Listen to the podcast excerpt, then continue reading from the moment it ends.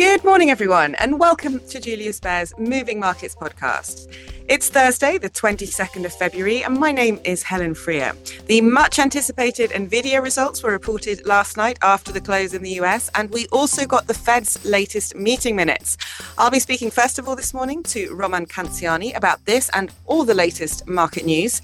David Kohl, our chief economist, is back on the podcast, and we'll be getting his latest thoughts on what the latest inflation numbers for the US and Switzerland mean for the central banks in these countries.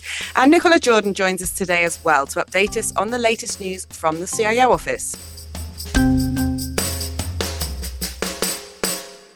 But we will start with the market news, and that is with Roman. Good morning, Roman. Good morning, Helen. So I think yesterday's trading could be described as the calm before the storm. Um, in the absence of meaningful economic data, it seemed everyone was really waiting for the evening news. Uh, firstly, the Federal Reserve's January minutes, and secondly, of course, Nvidia, the company at the heart of the AI revolution, who reported earnings after the close of trading in New York. Um, but before we get to that, perhaps you could give us a quick roundup of the action during European trading hours. Uh, yes, sure, Helen. Well, overall, European markets were mixed yesterday, and if you just looked at the overall index performance, you you would think that it was a no news day, but there was quite a bit of action beneath the surface. So, banks, for example, underperformed sharply after HSBC, which ended the day down more than eight percent in London, reported an eighty percent slump in fourth quarter profits, and commodities company Glencore and uh, Rio Tinto, the world's biggest iron ore miner, also traded lower on weak earnings. Meanwhile, Carrefour, the uh, French grocer, rose uh, not on the back of better than expected figures. In fact, uh, sales there disappointed, but on the announcement of a significant share buyback. So, overall, the broader European stock market closed a little lighter, with the STOXX 600 index closing down 0.2%, just three points off its all time high reached in early January 2022. Right. Let's turn to Nvidia now and its earnings results. The fear in the market ahead of the earnings release after the close in the US was that the most important stock on planet Earth, as some analysts have dubbed it, could rock the markets given its heavy weighting in several high profile stock indices. So, how did the company do and how did the markets digest the news? Well, yes, uh, NVIDIA has delivered yet another eye popping set of results, uh, beating the average revenue forecast for the last quarter by a wide margin and also providing yet another upbeat sales forecast. So, compared to one year ago, the chipmaker's revenue grew by a record 265%. Shares in NVIDIA were up around 9% in after hours trading. So, it really looks uh, this morning like the AI rally has some fuel left in it. Let's not forget about the other big news from last night, though the release of the Federal Reserve's January meeting minutes. Markets had been eagerly awaiting these, uh, hoping for some indication of when the Federal Reserve's rate setting committee would finally be confident enough to cut interest rates. So, what did the minutes reveal, Roman, and how did the US Treasury market react? Yes, uh, well, there's definitely less euphoria in the fixed income markets at the moment than there is in the AI space. And look, well, the last meeting of the Federal Reserve took place at the end of January, before all the very strong reports on the US labor market and inflation at the beginning of February. So the minutes showed that even then, most officials were more concerned about the risk of cutting rates too soon rather than keeping them a bit higher for longer and risking a few percentage points of growth in the US. So this was somewhat sobering news for traders. And this morning, 10 year US Treasury yields are around 430, while two year yields are at 465, both uh, higher than yesterday. Let's move on from the US and talk about Asia now. In yesterday's trading, equities in China rallied strongly on the back of renewed attempts by policymakers there to support their stock market and, in particular, the property sector, right?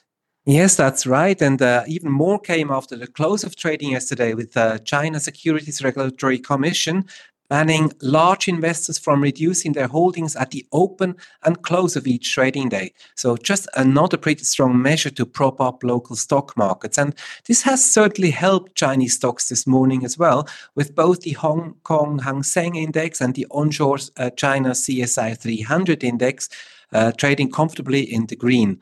When I checked a few minutes ago. But the big story in Asia this morning is Japan, where the Nikkei 225 finally managed to surpass its 1989 high, ending the day up another 2.2% on a sentiment boost to tech stocks after the Nvidia results and a generally weak yen. One analyst I read this morning said that the Japanese market has everything it needs right now structural tailwinds such as geopolitics and uh, corporate reform, and also plenty of high quality companies and a weak currency.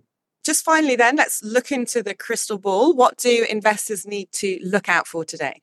Well, yes, after yesterday's quiet day on the macro side, things are set to pick up today. Eurozone, S&P Global Services and Manufacturing PMIs are among the data to be released. We also have US existing home sales. And uh, last but not least, we also have some Fed speak again today with Minneapolis Fed President Neel Kashkari's latest thoughts on inflation and the state of the economy likely to generate a lot of headlines.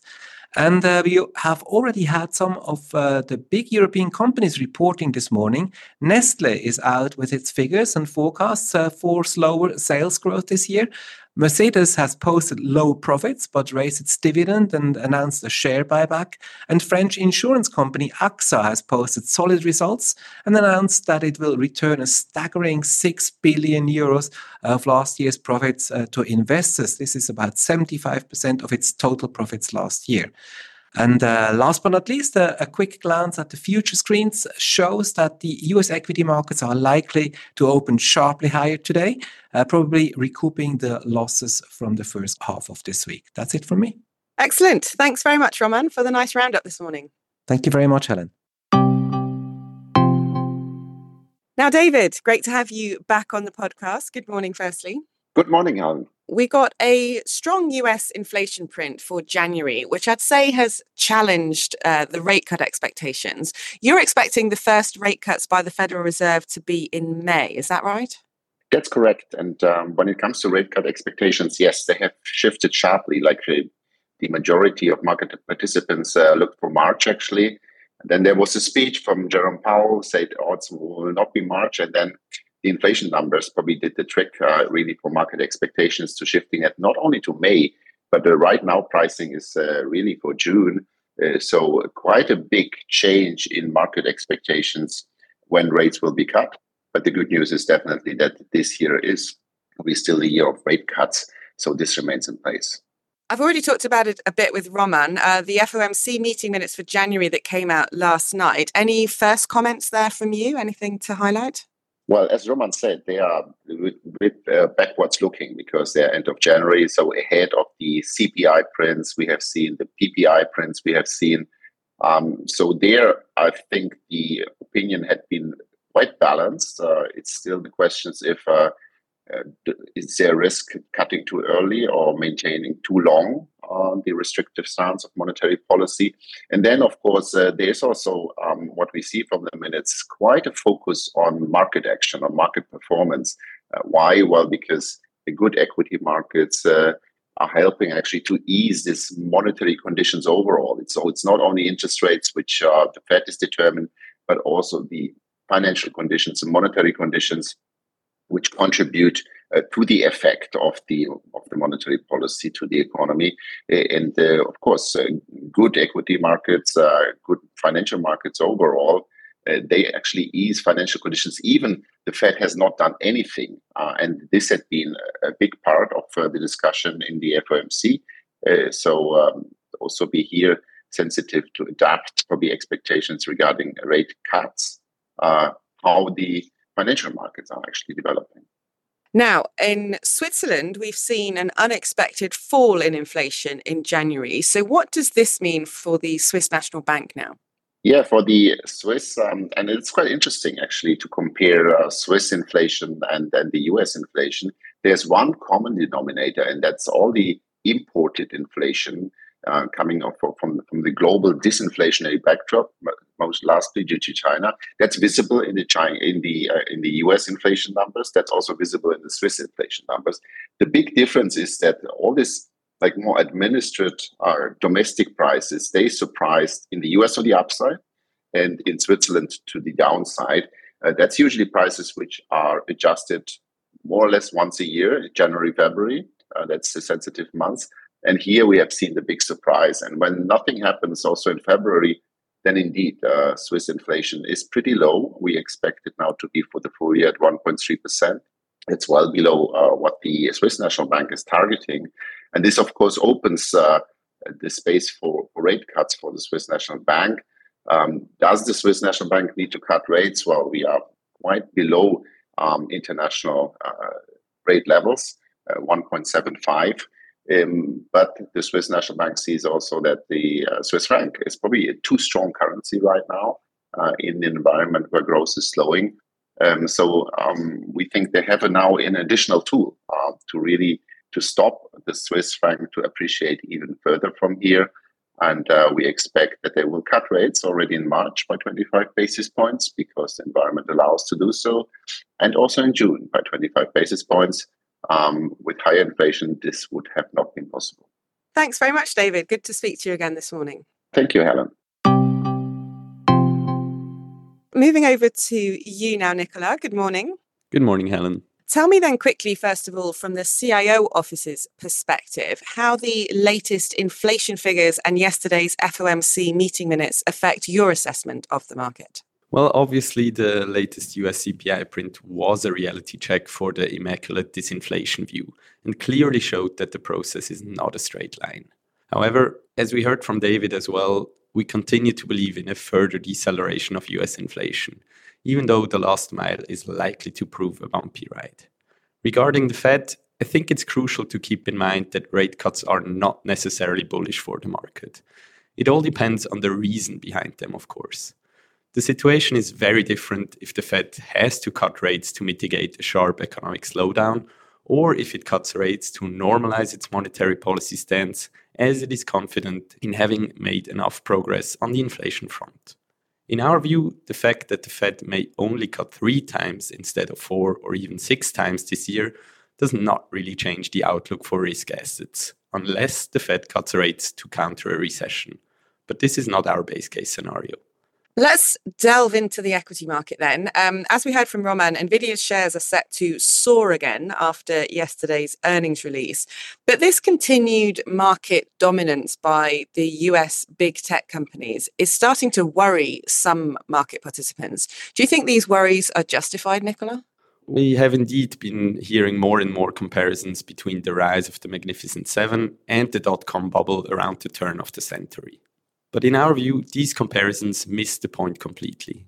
At the time of the bursting of the dot com bubble, the Fed and European monetary authorities were cutting interest rates, meaning that the rise in equity prices back then was propelled by extremely generous liquidity injections.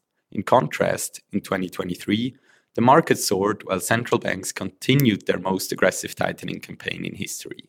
Additionally, today's equity market rally has been carried by robust earnings and record free cash flow production, particularly among the technology platforms. While traditional valuation metrics, such as forward price to earnings ratios, show that the leading dot com stocks were more than twice as expensive as today's Magnificent Seven stocks, the free cash flow yield was less than half of that of today's market leaders. So, in summary, fundamentals, and their resilience in the face of normalized interest rates point to the great quality of the current equity market returns. While a short term consolidation is likely, we expect the secular bull market in equities to continue until year end at least. And let's talk about China quickly before we finish. The government's been announcing new measures to stabilize the economy and the equity market there, but so far with no really meaningful effect. Why do you think that is? Well, as we heard from Roman before, they do have an effect, but mostly in the short term. Because I think the Chinese authorities have yet to demonstrate their ability to sustainably stabilize the current situation with effective and appropriately scaled measures. So far, the measures adopted have mainly focused on supporting the production side of the economy without direct fiscal transfers to the private sector to support consumption.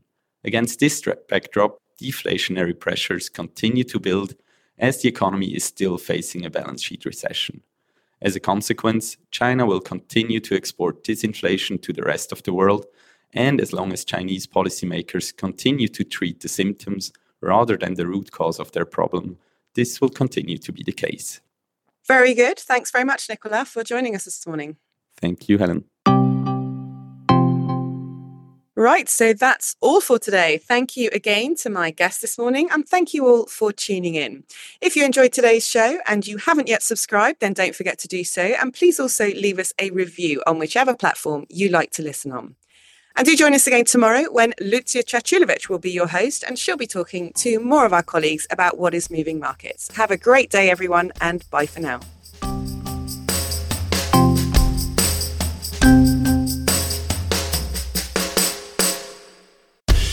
The information and opinions expressed in this podcast constitute marketing material and are not the result of independent financial or investment research.